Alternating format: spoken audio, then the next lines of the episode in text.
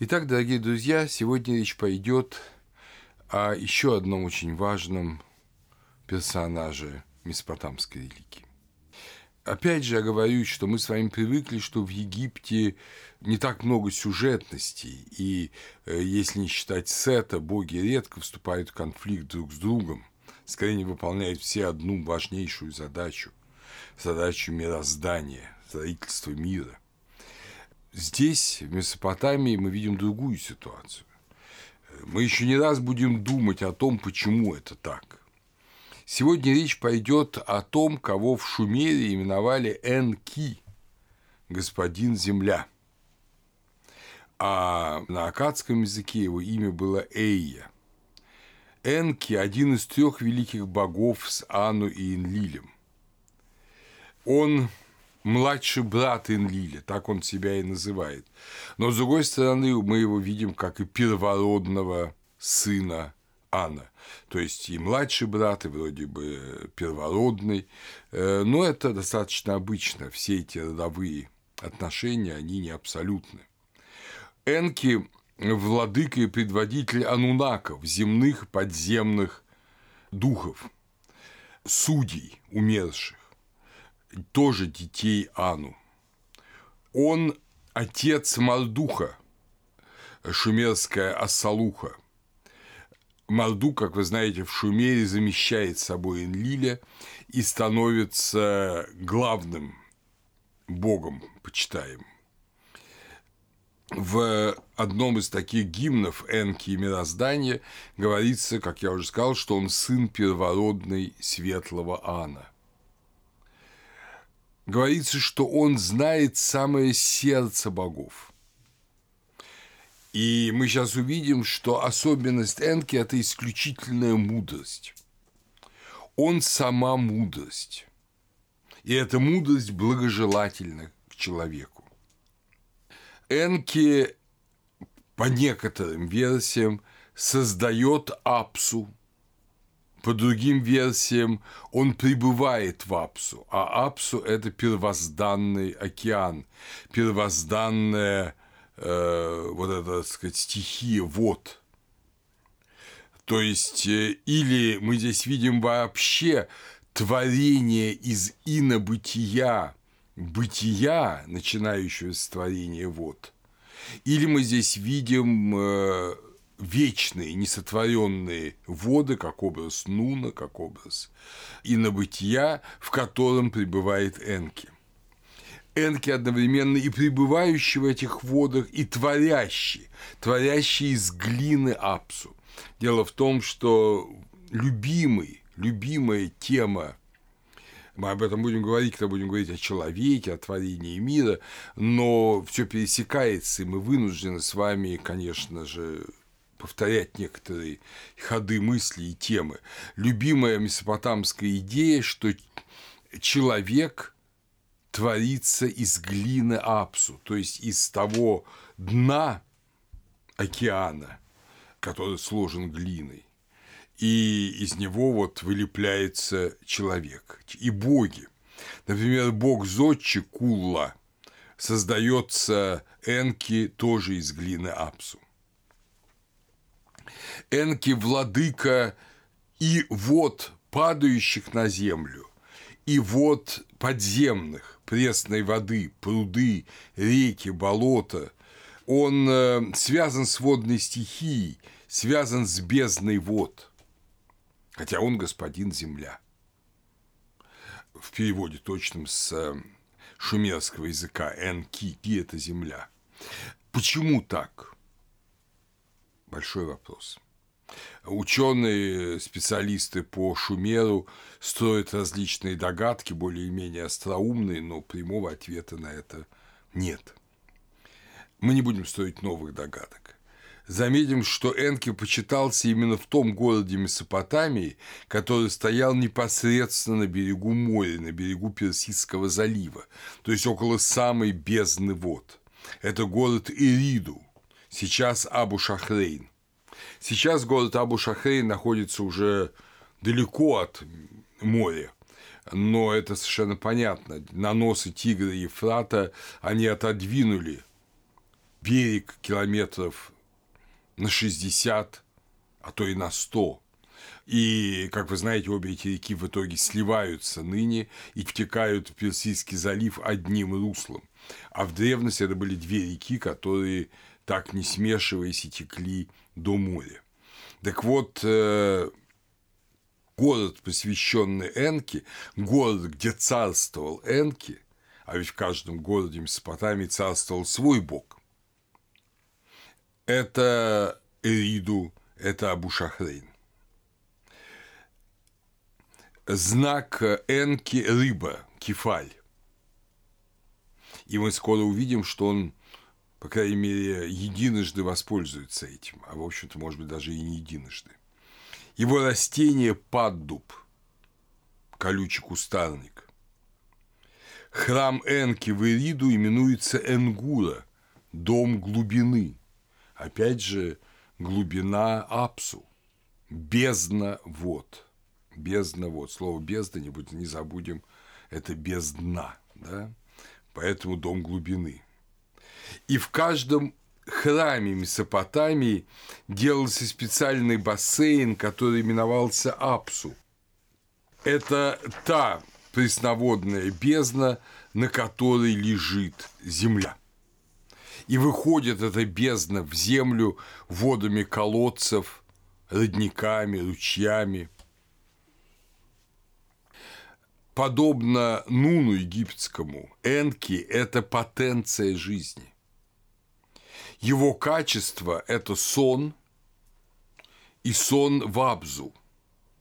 Вот в этом первозданном э, океане, и даже не первозданном, а вечном океане, до творения возникшем. В поэме Энки и Нинмах, о которой мы будем говорить позже, э, в начале говорится, перевод Вероники Афанасьевой, Энки в то время разум-творитель, вот его именуют разум-творитель, великих богов он всех созидатель, использует слово муддингир, муд – это кровь, он или созидатель богов, или он кровь богов, то есть жизнь богов. Но и то, и то можно перевести и так, и так. И то, и то, как вы понимаете, очень серьезно. Кровь – это жизнь. Значит, он источник жизни. Энки во глубине тихоструйной Энгуры, другое название Апсу, в чьи недра никто из богов заглянуть не смеет, он возлежал на своем ложе, он спал, не поднимался. Так что само, сама идея сна вот в этой бездне вод, первозданных вод, это, конечно же, образ вот этого вечного покоя. Вы помните из Библии, что Бог опочил на седьмой день. Но до начала творения он тоже почивал, он тоже находился в покое. Он из этого покоя вышел вот шестью днями творения мира. Ну, так, по крайней мере, рассказывается в Библии. Так вот, образ этого покоя – это Энки. Энки – если Ану – это бесконечно удаленный источник творения, то Энки – это тот покой, который рядом с человеком, который благожелателен к человеку, который не удален от человека. Это покой не в смысле отдыха, это покой в смысле божественности. Потому что Бог, ну, по богословским определениям, Бог спокоен. Из-за этого даже ведь очень много было проблем с христианской догматикой. Может ли страдать Бог? И многие говорили, нет, не может. Почему? Потому что Бог есть полнота, наполняющая все во всем. Как он может страдать? Любое страдание от неполноты. Такое философски абсолютно убедительная вещь. Но если мы на минуточку как бы отвлечемся и перейдем к христианству, от Месопотамии, то мы поймем, что Бог сам создал свою неполноту. Он создал человека, которого он не может принудить к добру. Человек свободен. И, соответственно, он может сам уклоняться от блага. И, соответственно, если он уклонился от блага, возникает зияние пустоты – Возникает неполнота, возникает страдание. Бог страдает из-за того, что человек не благ. И ради того, чтобы исправить это, он приходит в мир в этом смысл пришествия Христа. Так что с точки зрения христианской страдание Бога богословски можно обосновать. В Месопотамии не было дискурсивного богословия, как и в Египте, но вот идеальное состояние – это Бог, пребывающий в покое. И это, как вы помните, это есть в мемфисском памятнике в Египте, да, что Бог вернулся к состоянию покоя. И вот это Энки, он пребывает в покое. Но в народной традиции Энки был хозяином столь необходимых для жизни подземных пресных вод, колодцев, родников, которые в пустынной знойной стране, конечно, весьма важны. И в этом смысле он был подателем жизни.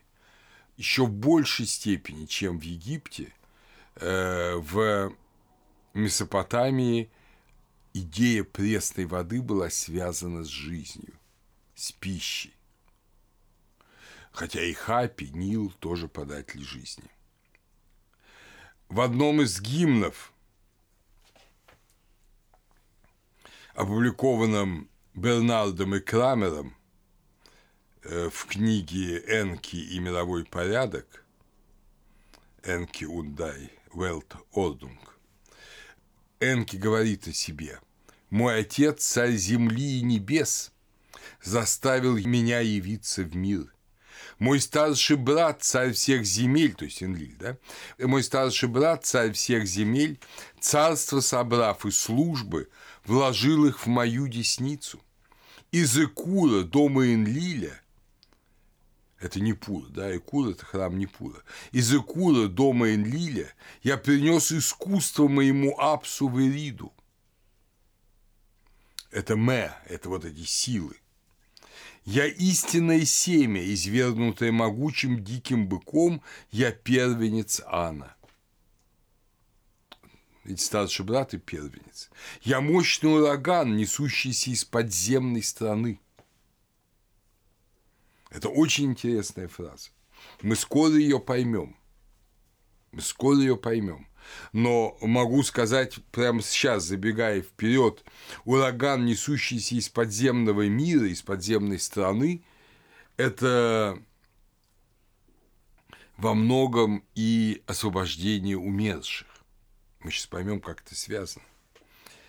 Я великий добрый правитель страны. Я несу службу орошения для всех престолов, то есть для всех городов. Я отец всех земель. Я старший брат всех богов. Я делаю изобилие полным. Вы видите, чтобы никто из нас не слишком привязывался к э, месопотамским родословным. Вероника Афанасьева перевела знаменитый гимн Энки, который хранится в Британском музее, был опубликован э, в журнале «Клинописные исследования» в 26 номере. Вероника Афанасьева назвала этот гимн, по первым словам, «Властелина Строглазый». Гимн от имени Урнинурты, шестого царя первой династии Сина. Вот первая династия Сина – это последняя чисто шумерская династия Месопотамии, которая правила в начале второго тысячелетия до Рождества Христова это, безусловно, официоз. То есть мы должны себе представить, что шумерский мир умирал, уходил, последняя династия. Приходил мир Акадский. И сила уходящего в традиции. Есть сила приходящего в новации, то сила уходящего в традиции. И поэтому этот гимн, он очень традиционен. Но это нам с вами интересно. Традиция как раз говорит о том, как почитался Энки – в традиционном шумере. Опять же, я подчеркиваю, что это гимн от имени царя. Он обращается к Энке. Не от имени Энки, а от имени царя обращение к Энке. Ан – отец твой, царь-владыка, семени испускатель. Он, кто все на земле для людей устроил. Мироздание сути тебе доверил. Для княжения тебя возвысил.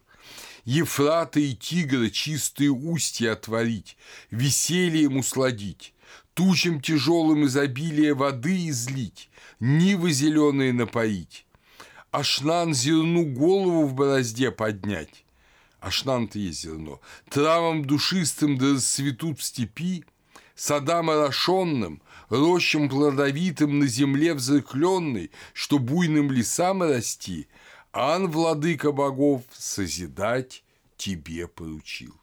То есть мы видим то устроение земли, мудрое устроение земли, да, э, все от э, чистых устьев, из которых изливается вода Ефрата и Тигра, кстати, обратите внимание, что устьев два, еще не возникло единой реки, не, не слились Ефрат и Тигр. Э, а почему важны чистые устья? А потому что есть чистые устья, то нет наводнений.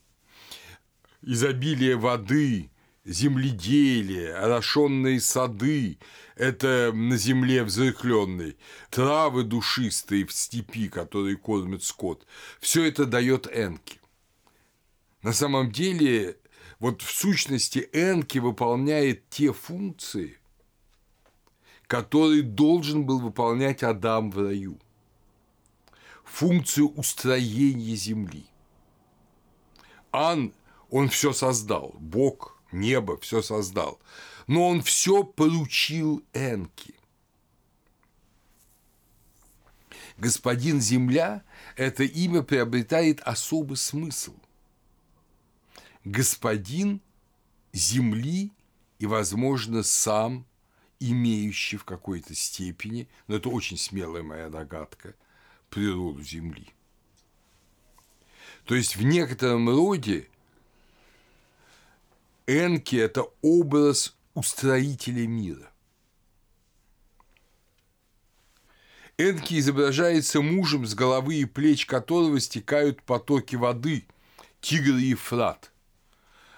Тигр и Ефрат для жителей Месопотамии – это все равно, что Нил для египтянина. Это податели жизни, пусть и не единственные, потому что есть тучи, есть дожди, но очень важные – вот это изображение Энки, с которого стекают потоки двух великих рек, это цилиндрическая печать Адды, акадская. Пребывание среди водных струй – образ очень характерный для Энки. В руках он держит птицу, им дугут – это орел Энки. Энки тот, кто обуздал бездну – и кто из нее создает космос.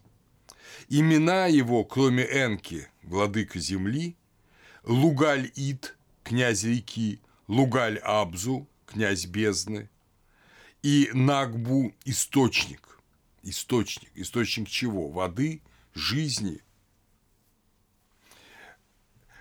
Вероника Афанасьева э, в, в гимне Энки приводит в частности такую строчку «Властелин могучий, что небо и землю забрал, имя твое да взойдет сияя».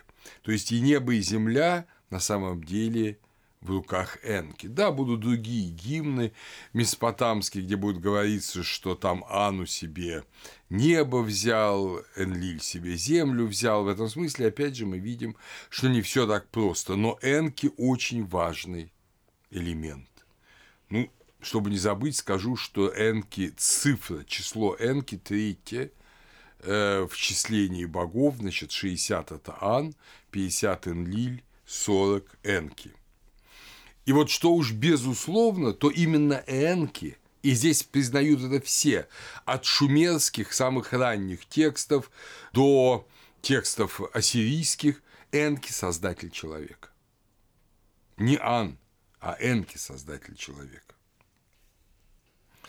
И создатель богов. Боги твои творения слезно о смягчении судьбы своей молят. Энки – создатели богов и людей.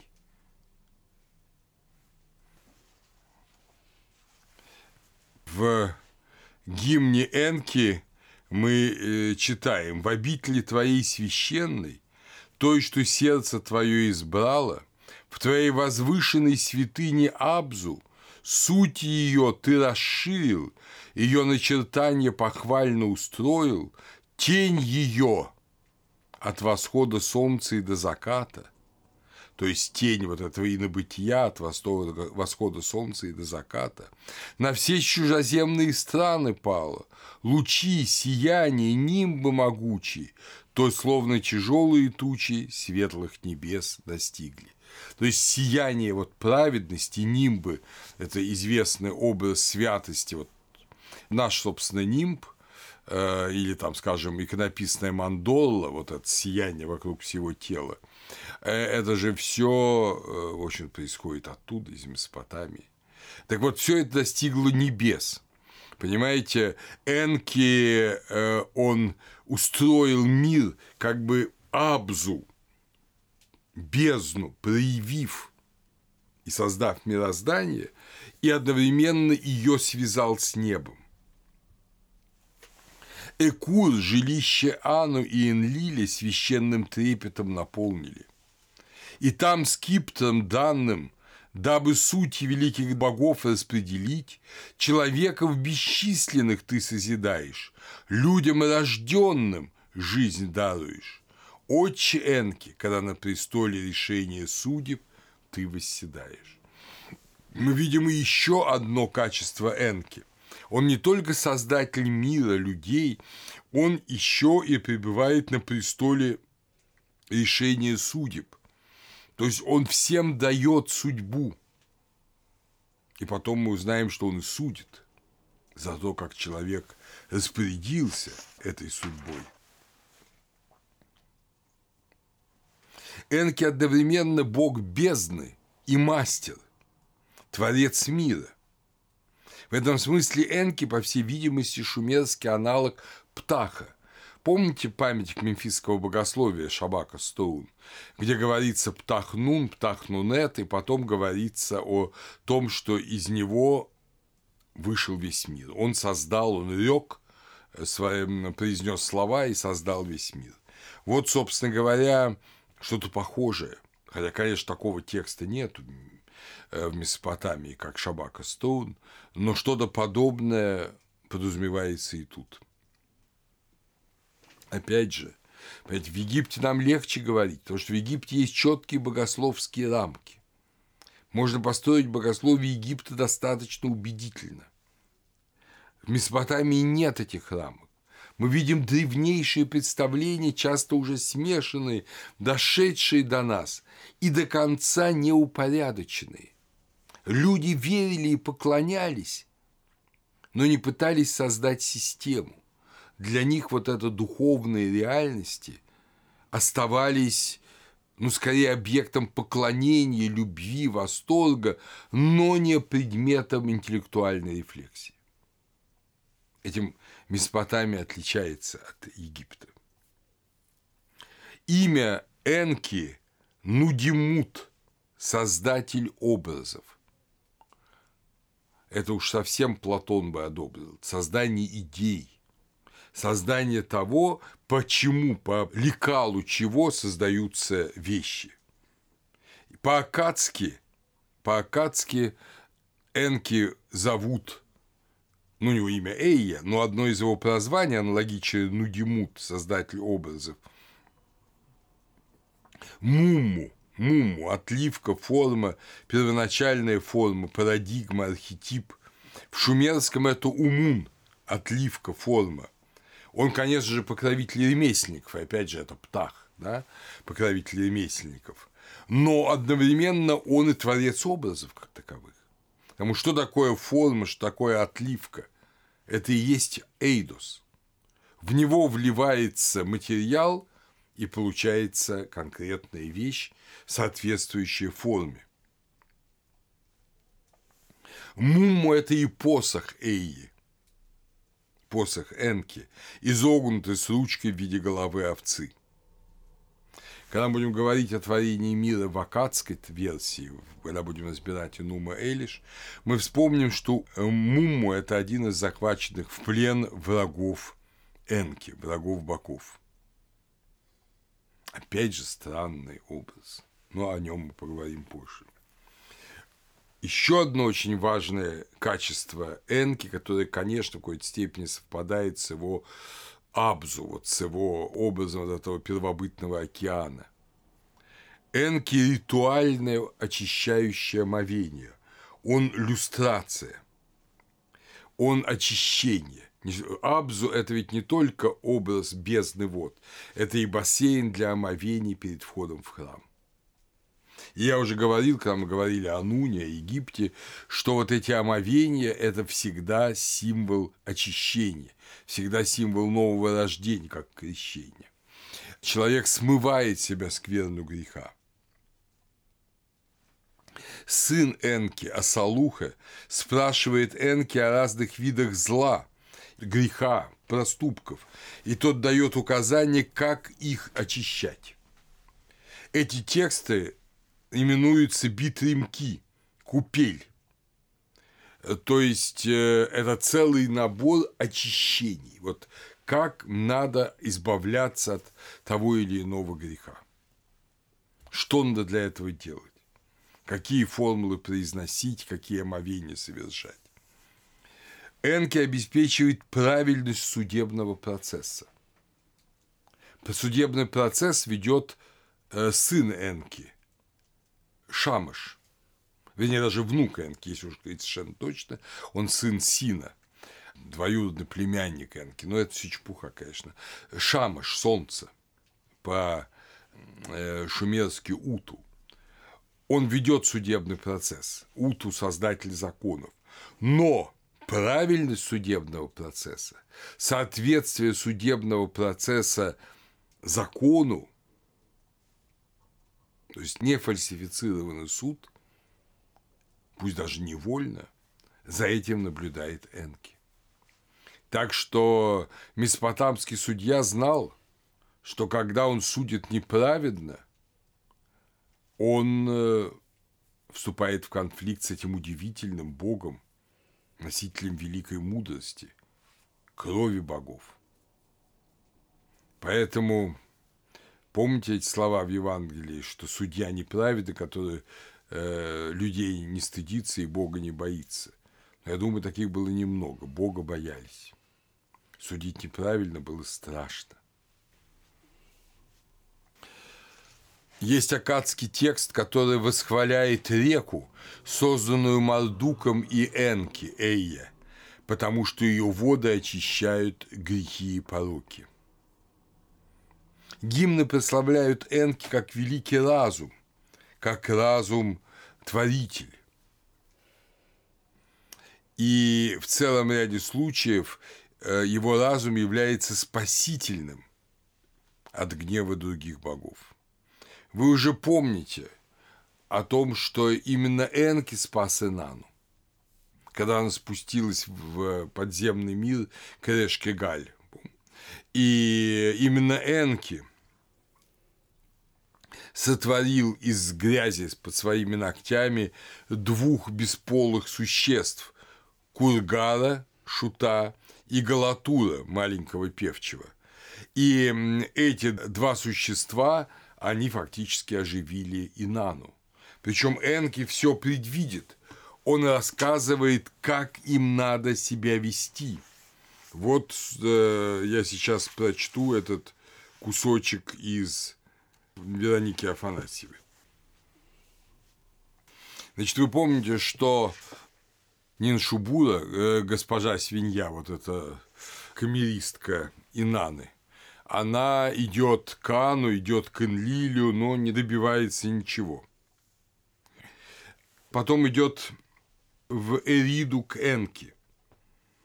И вот перед Энки зарыдал отец Энки, не дай твоей дочери, то есть Инане, погибнуть в подземном мире. Светлому твоему серебру не дай покрыться прахом в подземном мире. Опять же, подчеркнем, что Инана редко именуется дочерью Энки. Это, конечно, говорит еще о том, что здесь идет речь не о обычных человеческих семейных связях. Прекрасно твой лазурит да не расколет гранильщик в подземном мире. Твой самшит да не сломает плотник в подземном мире. Деве владычице не дай погибнуть в подземном мире. И если предшествующие боги говорили, а зачем, собственно, Инанна пошла в подземный мир, теперь мы ничего с ней сделать не можем, она же сама туда добровольно ушла, то Энки проявляет огромное участие. Отец Энки Ниншубур отвечает, «Дочь моя, что с ней случилось? Я тревожусь. И на ночь, что с ней случилось? Я тревожусь. Владычица стран, что с ней случилось? Я тревожусь. Жрица небес, что с ней случилось? Я тревожусь. Из-под ногтей своей грязи достал, кургала сделал, из-под ногтей своих, крашенных красным, грязи достал, галатура сделал, кургалу э, травы жизни дал, галатуру воду жизни дал. Отец Энки молвил Кургалу и Галатуру, «Ступайте в подземный мир, отправьтесь. У врат подземных, как мухи, летайте, у оси дверной, как змеи, вейтесь. Мать роженица в муках родов, и Решкигаль лежит и страждет». То, что подземный мир мучается родами, это очень древний и особый образ – когда-нибудь мы с вами о нем поговорим. Но здесь он важен именно как способ, как, то есть не как способ, а как повод вмешаться в процесс. Итак, Эрешкигаль лежит и страждет. Ее белые бедра не покрыты одеждой, ее груди, как чаша, ничем не прикрыты.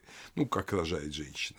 Ее голос, как звонкая медь, звенит, растрепаны косы, как лук парей. И когда она скажет «Увы, утроба моя», ну, больные, да? «О ты, кто страждет, госпожа наша, увы, утроба твоя», так ей скажите. Когда она скажет «Увы, лик мой», перекошена болью. «О ты, кто страждет, госпожа наша, увы, о лик твой», так ей скажите. То есть проявите участие. Участие. Кто вы откуда? От моей утробы к твоей утробе, от моего лика к твоему лику, так ей скажите. Если вы боги наделю словом, если вы люди награжу судьбою, душою небес, душою земли ее закляните, душою недр ее закляните.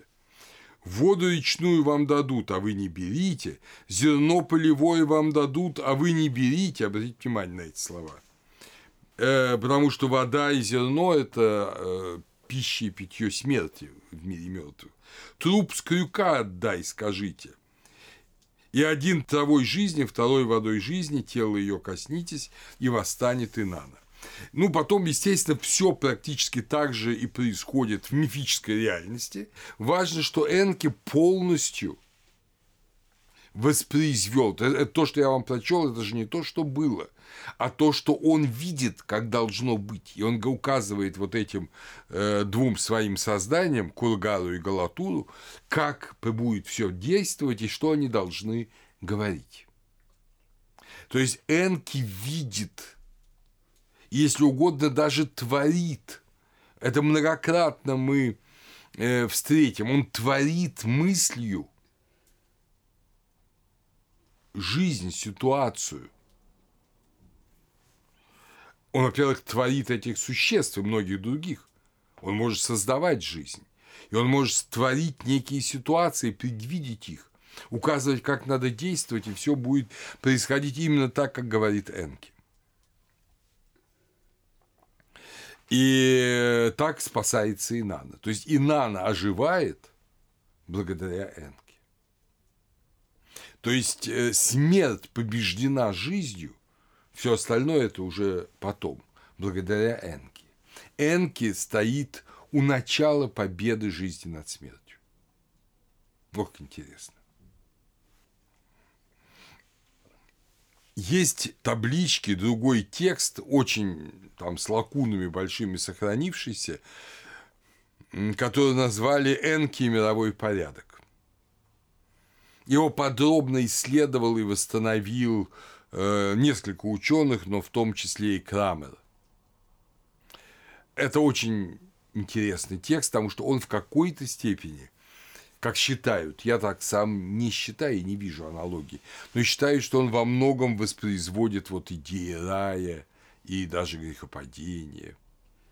Но, однако, давайте, и там Энки главная фигура. Речь о творении мира. или называется Энки и Нинхурсак. начинается он так. «Меж градов пресветлых ей ее отдайте. Дельмун есть страна, страна пресветлая. В Шумере пресветлом ей ее отдайте. Дельмун есть страна, страна пресветлая. Дельмун – страна пресветлая, Дельмун – страна непорочная, Дельмун – страна воссиявшая. А он там сам, в Дельмуне он возлег, Энки вместе с супругой там возлег. На земле, э, та земля непорочная, та земля воссиянная, а он там сам в Дельмуне он возлег Энки с Нинсикилою, с непорочную он возлег, возлег. Нин Сикила – это госпожа чистоты, госпожа девственница и так далее. То есть речь не идет о браке пока. Речь идет о том, что вот он пребывает с супругой, которая чиста, которая девственна. Та земля непорочная, та земля воссиянная, а там в Дельмуне ворон не каркает, птица смерти не накликает смерти, там лев не бьет, волк ягненка не рвет, там, там собака сторожевая, как козлят стерегут, не знают. Там свинья зерна не пожирает, вдова на крыше солод не рассыпает, птица небесная солод тот не склевывает, там голубь головою не вертит, там хвой глазная, я хвой глазная не говорит, там хвой головная, я хвой головная не говорит, там старица не говорит, я старица, там старик не говорит «я старик».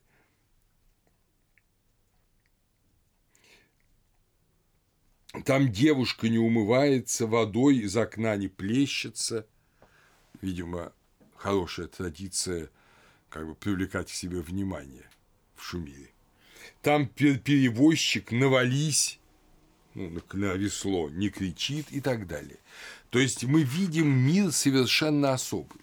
Дельмун который, э, да, там страж вокруг зубцов не кружит, ну и так далее. Плачи и разных ритуальных действий никто не совершает. Вот это описание чего? Чего? Иногда считают, что это описание рая, так считает Крамер, но это никакой не рай. Это отсутствие жизни, отсутствие нашей привычной жизни, отсутствие жизни как э, ну, некого действа. Вот когда был создан мир в Библии, тогда там было действо. Там плодились, размножались, да, там э, наполняли землю, там человеку Бог дает указание, если как бы заботиться о всей твари. Здесь мы видим другое. Здесь мы видим мир не жив, потому что никто из существ не делая, люди и животные, не делают того, что они делают в обычном мире. Свинья не ест зерно, женщина не сушит солод на крыше, ворон не кричит, не каркает, ну и тогда там девушка не кокетничает, ну и так далее. Это, если угодно, потенция мира. Мир как идея, мир как замысел, а не как его осуществление. Вот так очень странно.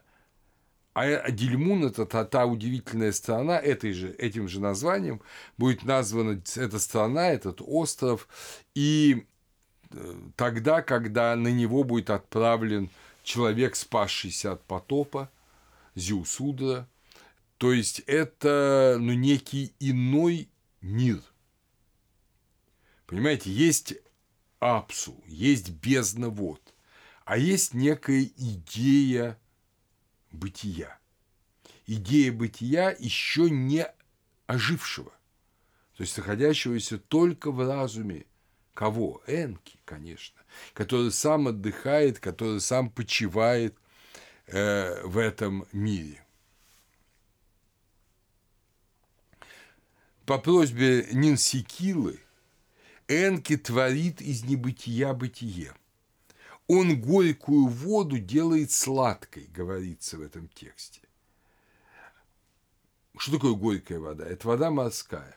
Морская вода, понятно, сколько ее не поливай, только хуже будет.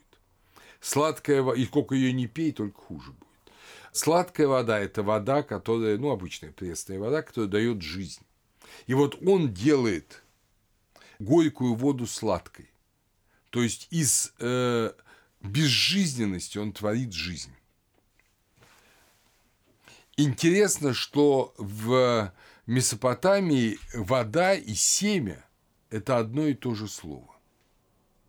То есть, э, так же, как семя дает жизнь всему от растения до человека, так же точно и вода дает жизнь всему. И то, и то имеет жидкую субстанцию, и это образ жизни. И Нинсикила произносит фразу, вот она просит сначала чтобы миру была дана жизнь, чтобы вода горькая стала сладкой, а потом она говорит, о родитель Энки, покинь осемененный край или обводненный край, да прорастут добрые всходы, потом уже явно покинь оплодотворенную корову, да даст на рождение теленку. Когда ты покинешь увлажненное поле, мое доброе поле, да нагромоздятся в степи горы зерна – то есть ты уже дал жизнь, ты дал воду, дал семя, и дал семя полям, дал семя корове, и она даст рождение теленку. То есть ты всему дал жизнь. Теперь покинь это. Это все появится. Он, то есть Энки, изливает семя в болото, Э, слово корень в месопотамском языке обозначает э, мужской половой орган. Его корень рвы наполнил семенем, его корень тростники окунул в семя, его корень дал жизнь покрову могучему. Речь не идет о половом акте. Речь идет о том, что так же, как и у, помните, эм, э, как и атом Ра, да, вот он изливает семя, и рождается жизнь. Также и здесь это обилие семени дает всему жизнь. Он изливает свое семя – это то, что отличает неживое от живого. Но и, разумеется, это его семя, это божественное семя. Мир создан божественным семенем, что очень важно. Мир в этом смысле божественен в таких, я бы сказал, неловко, да еще все это плохо дошло с лакунами, не все строки читаются, но в таких неловких формах пытается древний повествователь рассказать о тайне творения, как из замысла Божьего рождается жизнь.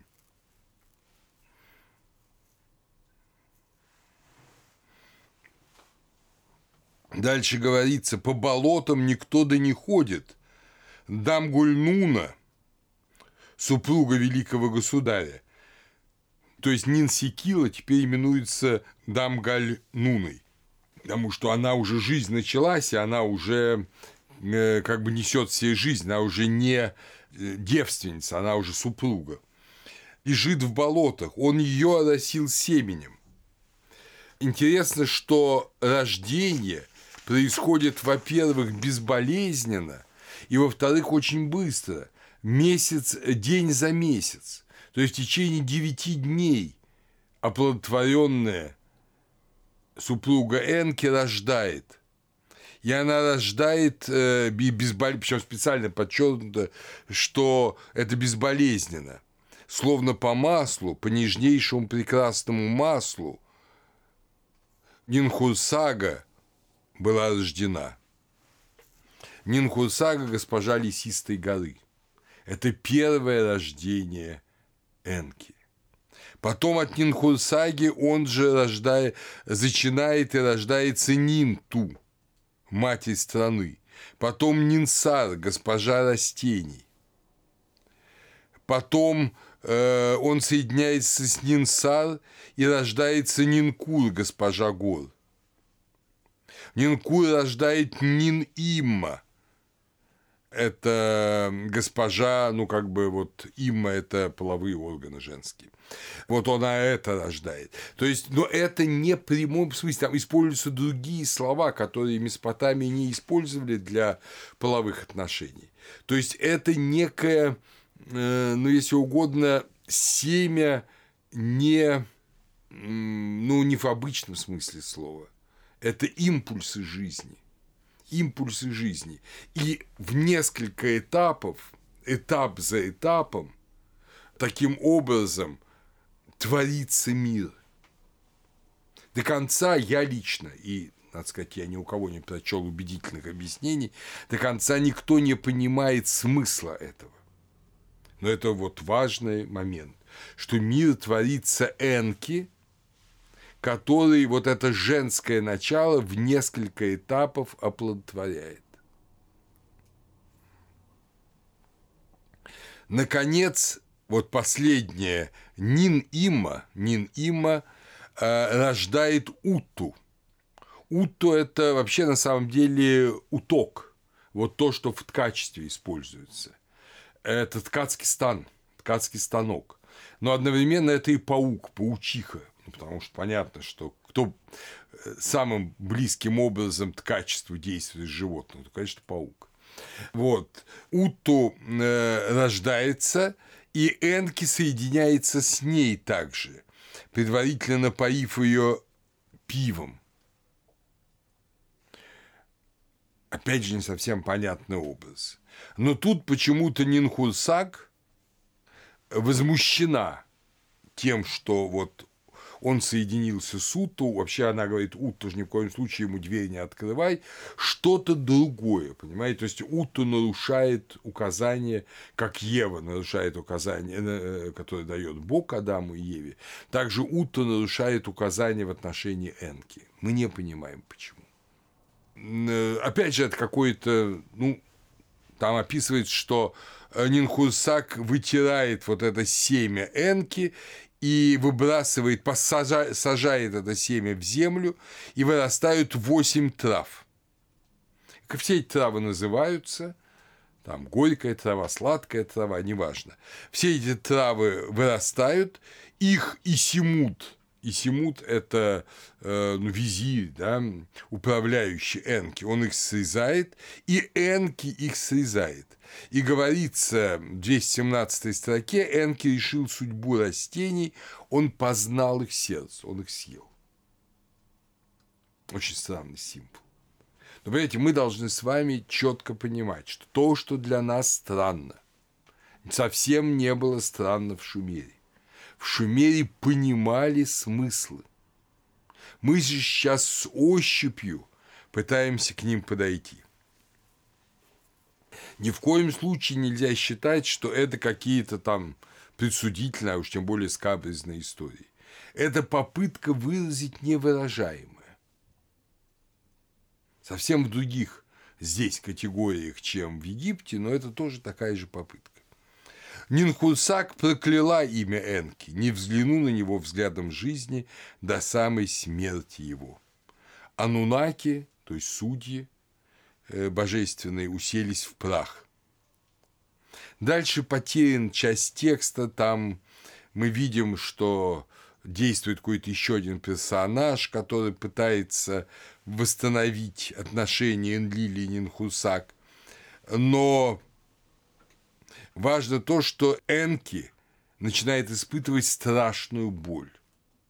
Страшную боль, страшную муку после того, как он съел эти растения – фактически он испытывает родовые муки, потому что он, съев эти растения, он как бы себя сделал матерью. Нинхурсак исцеляет Энки.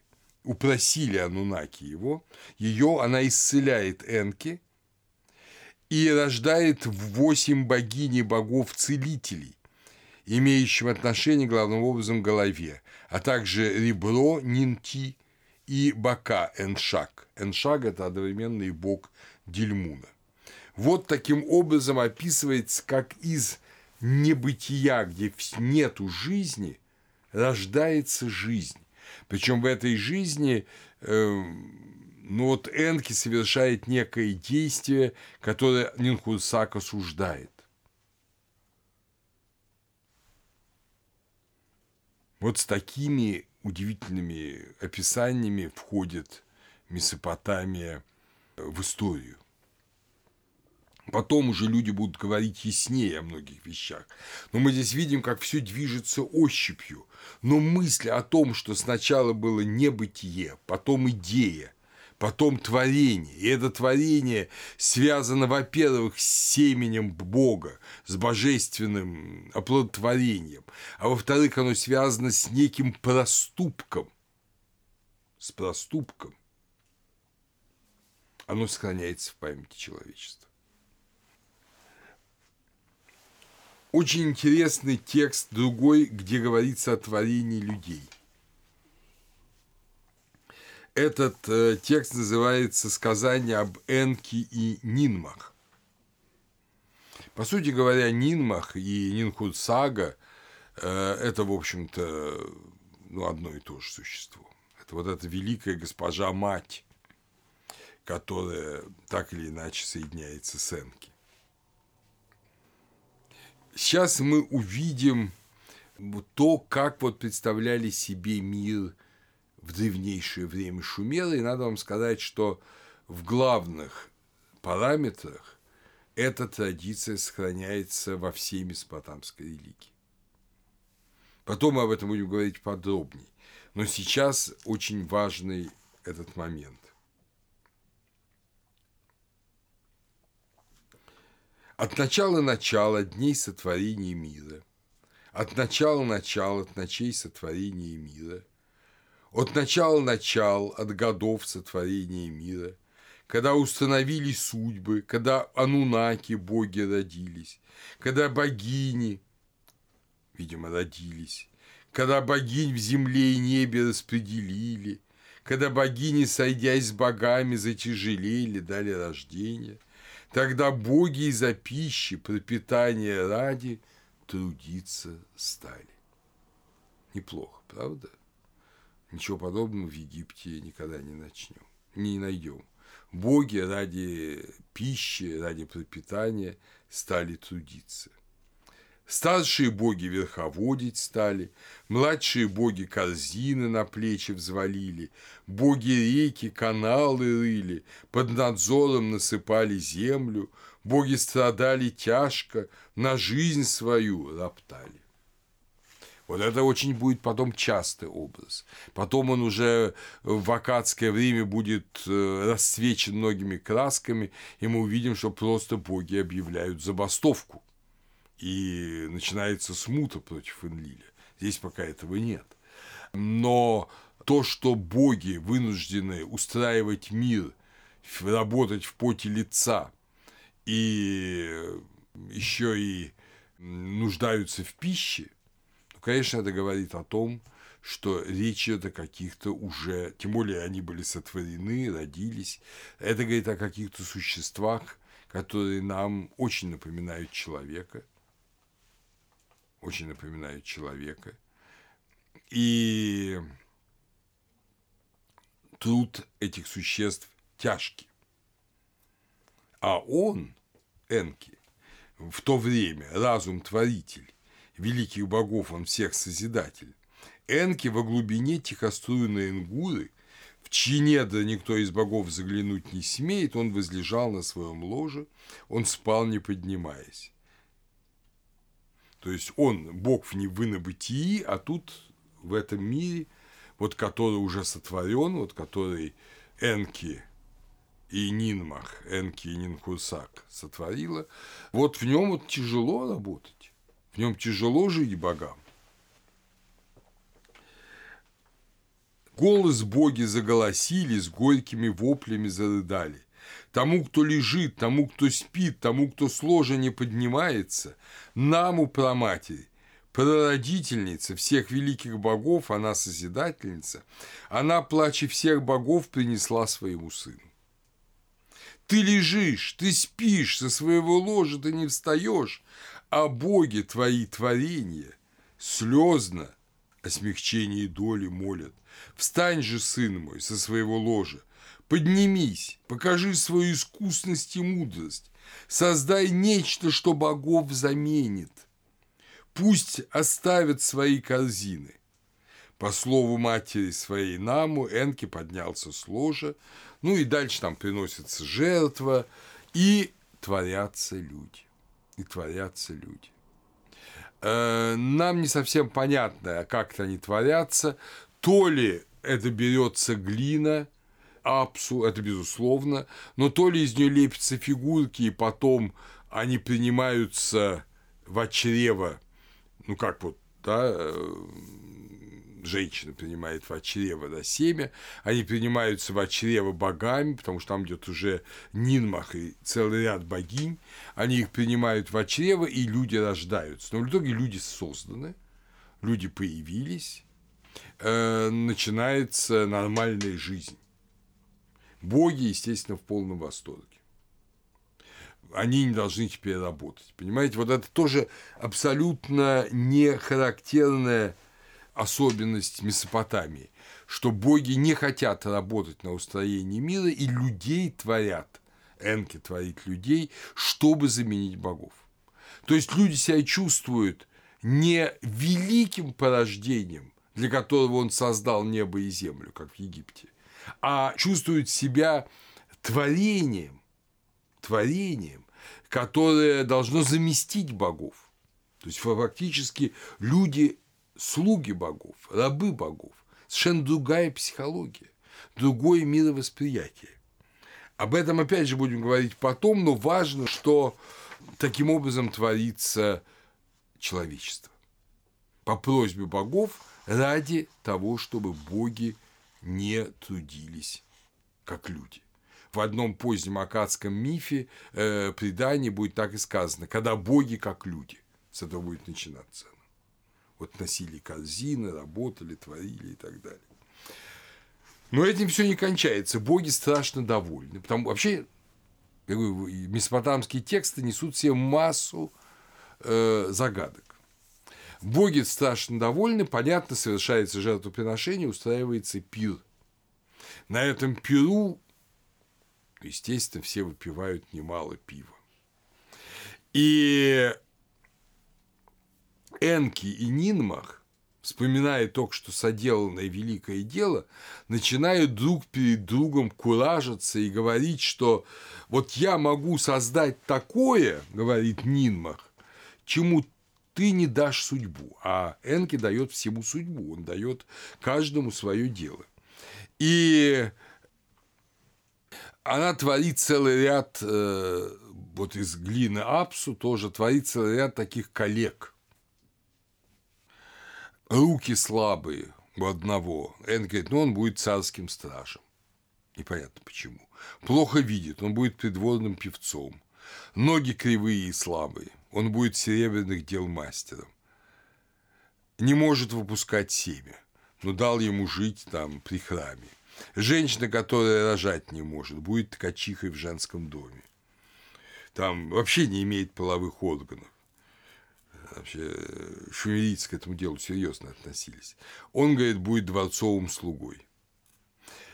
Да, но Энке это надоело, и он тоже сотворил нечто уж совершенно несусветное, и Нинмах не смогла придумать для него какую-то задачу.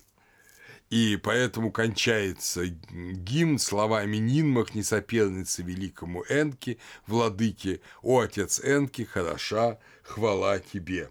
О, владыка, обширный разум, кто мудростью тебе равен, государь великий Энки, кто повторить твои деяния может. Словно отец родной ты присуждаешь сути, ты сам великие эти сути. Видите, что Энки, во-первых, очень выпуклый образ. Он, если Инана выступает как спасительница людей от смерти, то Энки выступает как творец человечества и как тот, без кого Инана бы не смогла бы их спасти от смерти.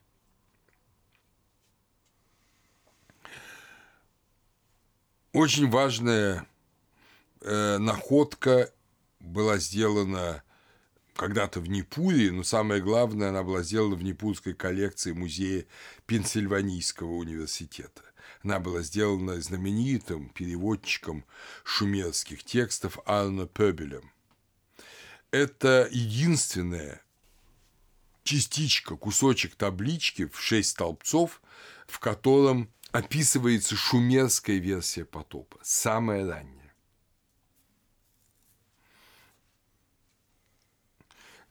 Есть акадские и ассирийские версии потопа, очень подробно, особенно в повести о Гильгамеше, но самая древняя э, версия – это шумерская, которая найдена э, в Непуре и опубликована Анной Пепелем в 1914 году. В ней тоже говорится о совершенно особой роли Энки. Опять же, текст очень сильно разрушен. В нем есть, конечно, э, большие очень утраты. И вообще многое непонятно. Но суть заключается в том, что четыре великих бога Ан, Энлиль, Энки и Нинхурсак черноголовый народ сотворили так именуют себя сами шумеры. Живность в земле начала множиться буйно. Всевозможные четвероногие твари узором достойным покрыли долины. То есть создан мир. Создан мир. Это говорится скороговоркой, но он мир создан. После этого была спущена царственность с неба, и созданы пять городов. И первый из этих городов – это Эриду, Эридук вождю Нудимуду его Ану дал. Как вы понимаете, вождь Нудимуду – это как раз, э, как раз Энки, и это первый из городов – Эриду. Мир создан, царственность создана. Ну, есть другие города, там и город Инаны, да, и э, город э, э, Сипар, Уту, дан, и Шурупак – город дан, Шурупак нам еще, Шурупак нам еще понадобится. Так что пять городов сотворены, Этим градам он дал имена Энки, он столицам их, столицами их назначил, он не прекратил разлив, он прокопал землю, он принес им воду, малые речки он очистил, провел растительные протоки. Все было сделано хорошо, и тут дальше большой провал. Э, об этом мы будем потом говорить. Вообще потоп – это особая тема. Но важно то, что боги решили совершить потоп, уничтожить человечество. Мотив не совсем не тот, который в шестой главе книги «Бытия», но мотив странный, который вообще в Месопотамии регулярно возникает как главная помеха, главное плохое действие. Люди шумели, мешали богам спокойно жить. Э, люди шумели, а их же создали для того, чтобы помогать богам, но люди слишком шумели, мешали богам жить. Вообще мы видим вот эту колоссальную социальную проблему, если можно так сказать, что без людей надо самим работать, а с людьми нельзя спокойно отдыхать. Такая проблема. И Энлиль, по всей видимости, опять же, большие потери текста, Энлиль всех богов убеждает – ну, первую очередь, главных богов, да, Наму Нинхусак, Ану и Энлиле, что надо с людьми разобраться, их надо истребить всех до единого. Мы знаем акадскую версию, она вообще страшная на самом деле. Акадская версия рассказывает о том, что Энлиль раз за разом пытался уничтожить человечество. Первый раз он послал чуму какое-то мировое поветрие страшное. И очень там. Здесь-то просто потеряно огромное количество строк, и, э, видимо, вообще была еще тема не так разработана. Но и много потерь, э, но об, о чуме ничего нет. Но кто дал противоядие от чумы? Ну, догадайтесь. Энки. Энки. Люди сохранились. Энлиль в гневе решает голодом их сморить. Голод описан э, в акадской версии очень подробно и очень ужасно. Ну, скажу так, что там сначала люди просто худели, потом они закрыли друг для друга двери, а на шестой год, в общем-то, уже да, перестали рожать, потому что уже не было сил рожать детей, а на шестой год началось людоедство прямо сказано, что отец, там сына съели на завтрак, на обед съели дочь и так далее. Очень ужасно. Но все, как мы знаем, бывает всегда при голоде, к сожалению. Это самое страшное, вот этот уж, ужасный многолетний голод, когда земля не рожает. Опять же, этого здесь нет. В акадском версии все это будет. Но, опять же, забегая вперед, кто помог людям выжить? Энки. Вы помните, что кефаль, рыба – это его образ. Так вот, он сделал так, что огромное количество морской рыбы вошло в реки и каналы, ну, естественно, люди стали ее есть и таким образом выжили. Тогда Энлили решает на третий акт истребления, то есть просто садисты боги, да, вот ничего подобного в Египте нет. Вот, и потоп, потоп, все, говорит, потоп, все утонут. И тут Энки делает э, вообще невероятную вещь. Вот она есть тут. Она тут есть. Энки сообщает то ли царю, то ли верховному жрецу, на этот счет ученые сейчас спорят, городу Шурупака, Зиусудри, ну, благочестивому человеку, сообщает о потопе.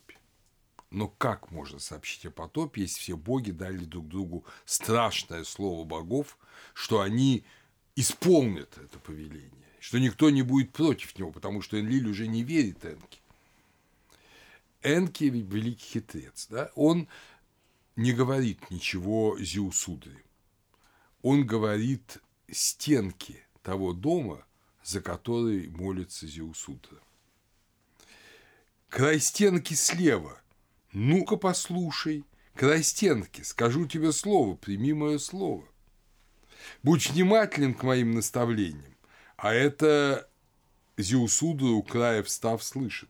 У края стены. Э, естественно, Энки не стене говорит, «Э, потоп пронесется над всем миром, дабы семя человеческое уничтожить.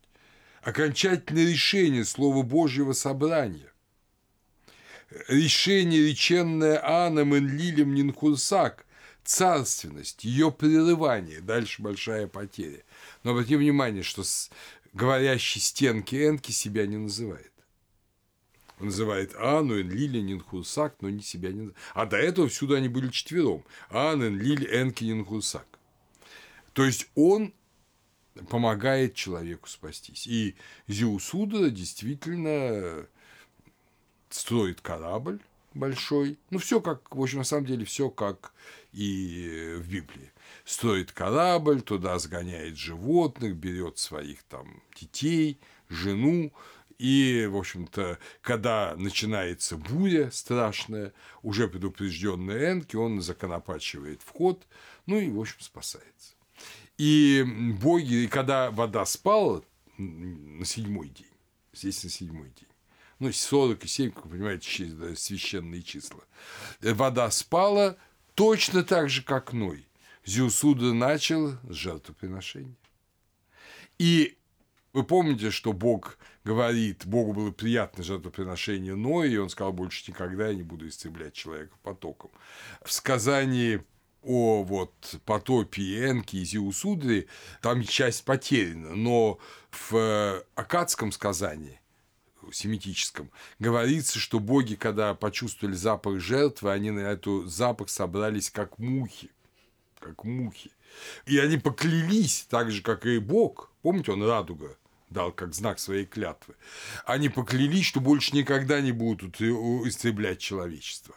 А Энки в ответ сказал, ну а я постараюсь, чтобы людей было не так много, чтобы они все-таки не досаждали богам, и вводит целый ряд должностей жреческих, которые там требуют целебата, воздержания, там женщины, мужчины, отсутствие детей и так далее, и так далее. Э, вот, э, в общем, все введено в определенные рамки. Кем? Энки. Энки спас человека.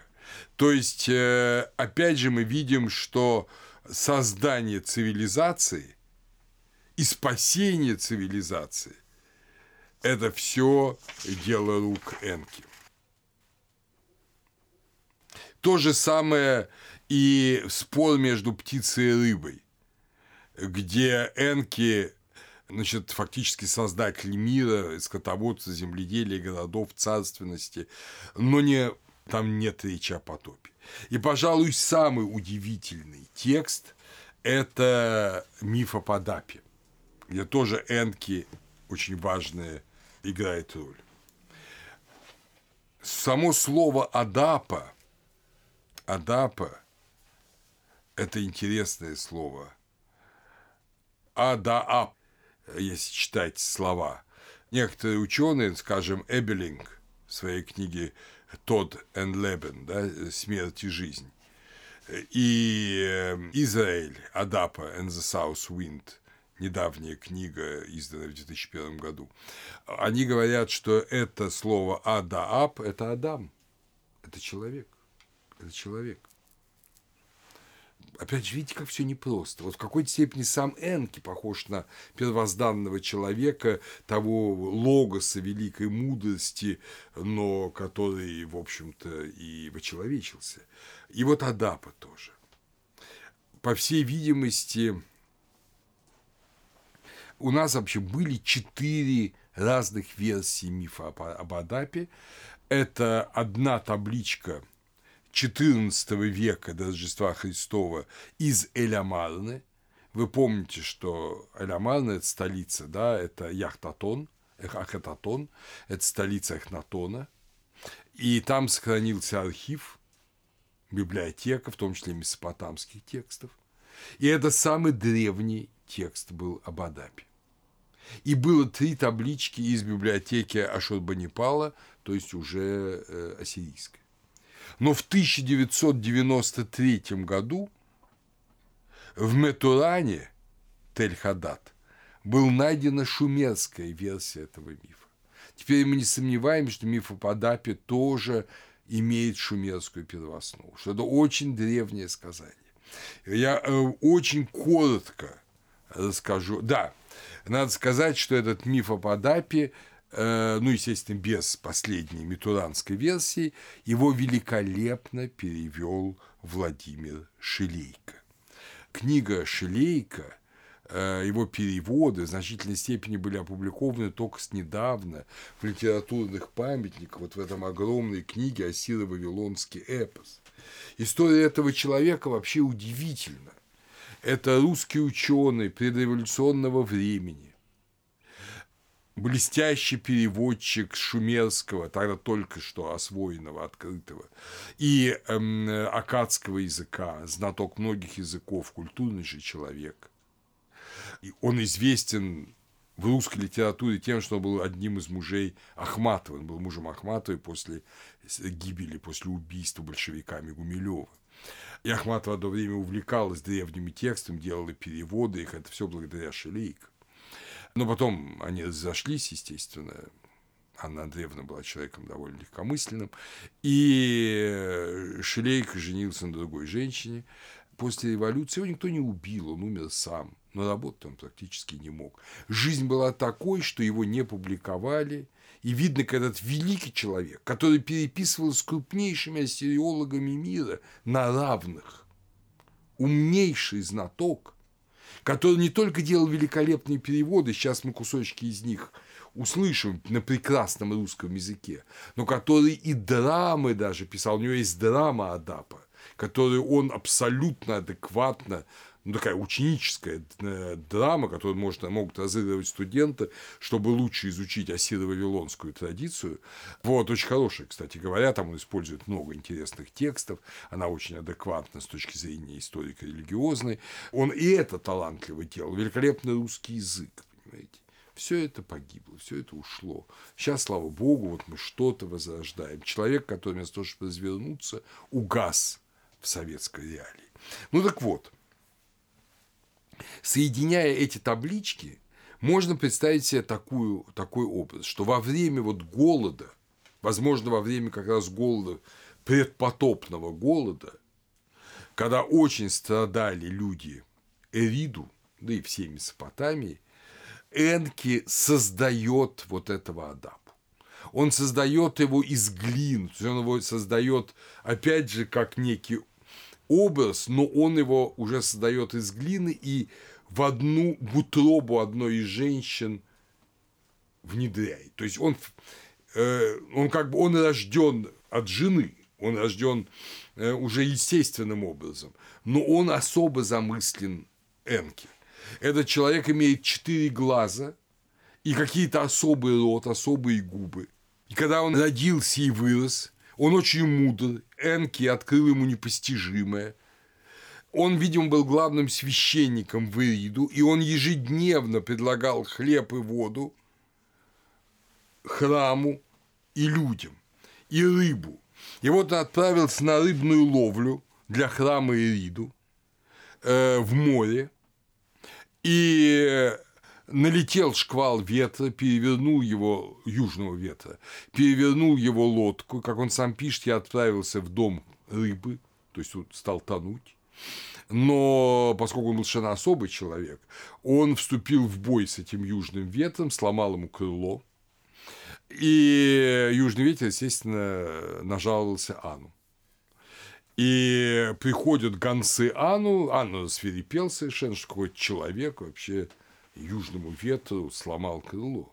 И он не может дуть, там неделю не дует ветер. Ану вызвал визира и лабрата и говорит, в чем дело, почему не дует ветер? И лабрат э, говорит, государь мой, Адапа, сын Э, сломал крыло южному ветру. Ану встает с трона, привести его сюда. Тогда Энки дает советы ему, что ты, котя, когда приведут на небо, ты около дворца Ану увидишь двух привратников, Думузи и Нингизиду, он его называет Гизидой. Это особое. Ну, Думузи, я вам расскажу, такой Нингизида еще более интересное существо. Но неважно, в данном случае они привратники. И ты, говорит, когда пойдешь к ним, ты одень траурную одежду, ты одень траурные одежды. И дальше это перевод Шилейка. Эти Думузи Нингизида говорят, человек, скажи, зачем ты так разубрался? Ну, когда бы сейчас так сказал бы человек? Почему так оделся бы, да? Вот видите, русский язык. Адапа, зачем ты оделся в траур? Он говорит по настоянию Энки. Я, говорит, оделся в траур, потому что два бога ушли с нашей земли. Как мне не быть в трауре? Те переглядываются, говорят, какие же два бога ушли с нашей земли? Это, говорит, Думузи и Гизида ушли с нашей земли. И нам всем плохо без них. Ну, тут они говорят, ну, ты, говорит, в общем, хороший мы видим человек. Вот, мы о тебе скажем, Анну, чтобы все у тебя было хорошо, видите, и тогда бюрократические рычаги действовали. И они ходатайствуют перед Анну, и Анну как-то смягчает сердце. В драме, естественно, это еще более хорошо, красиво описано, но это я, я цитирую реальный шумерский текст. Эм, вернее, не шумерский, а акадский здесь это текст из, в основном из э, Элямарны. Так вот, э, Ану меняет гнев на милость и говорит, ну, говорит, мы видим, говорит, Адапа, что ты, говорит, достойный человек, э, прими, да, а он говорит, что ты вот хлеба не ешь у него, он тебе будет давать хлеб, это хлеб смерти. Он накажет тебя, а вода будет вода смерти. Ты ни хлеба не ешь, ни воды не пей, но можешь принять от него одежду, если он будет дарить и, и умощение елеем, если он тебе это предложит. И поэтому, когда Ану предлагает Адапе хлеб жизни и хлеб э, и воду, он думает, что это хлеб и вода смерти, и отказывается. А Ану предлагал ему хлеб и воду жизни, потому что он был, ну вот, и за него ходатайствовали Думузи и Гизида, и он сам был очарован Адап, он предлагает ему хлеб и воду жизни а тот отказывается. Одежду и помазание он принимает, а от этого отказывается. Причем интересно, что Анну рассуждает перед тем, как дать ему хлеб жизни, он говорит следующие слова. «Зачем же Э, ну, Энки, да, нечистым людям землю и небо открыл, дал им мудрое сердце, создал им имя». Вы чувствуете, что это образ Прометея к тому же, да? Что же нам делать теперь? Хлебы жизни ему предложите, пусть он их ест. Ну и воду жизни предложите. А Адап отказался. Отказался. Ану взглянул на него и ему удивился. Что ж, Адапа, зачем ты не поел, не испил? Теперь ты не будешь жить. Теперь несчастные человеки, ниши человечества, не вечны. «Э, повелитель мой велел мне не ешь и не пей». И Ану говорит, уведите его и верните его на землю. Но в последнем фрагменте, переведенном Шелейко, очень важно, что Э дает Адапи и в лице Адапи семени людскому великую мудрость. И говорится, он дал великую мудрость тому самому Адапе, который когда-то сломал лицо южному ветру. То есть Э дает мудрость через Адапу человечеству. И Крамер, и Дьяконов, который перевел акадскую версию Адапа, говорит, и вообще и об этом же говорит и Торкель Якобсен, практически все исследователи говорят о том, что Энки на самом деле вот такой вот, он издевается на человека. Вот он ему, он знал, что ему Ану предложит воду жизни, а сказал не есть, не пить, и поэтому человек не стал бессмертным. Но этого нет нигде в тексте. Нет. Я внимательнейшим образом прочел все четыре варианта, там нет этого. Энки на этот раз ошибся. Конечно, мудрость Ану, видимо, еще выше мудрости Энки. Бог действительно готов дать человеку бессмертие. Но человек, боясь умереть, отказывается от бессмертия. Вот какая страшная драма, в которой Энки невольно сыграл не лучшую роль. Но он компенсировал это тем, что дал человеку великую мудрость. Так что вот такой удивительный персонаж этот Энки. Существо, которое творит мир, творит человека, владеет мэ, вот этими всеми, да, и которое дает человеку мудрость, но не смогло дать человеку бессмертие.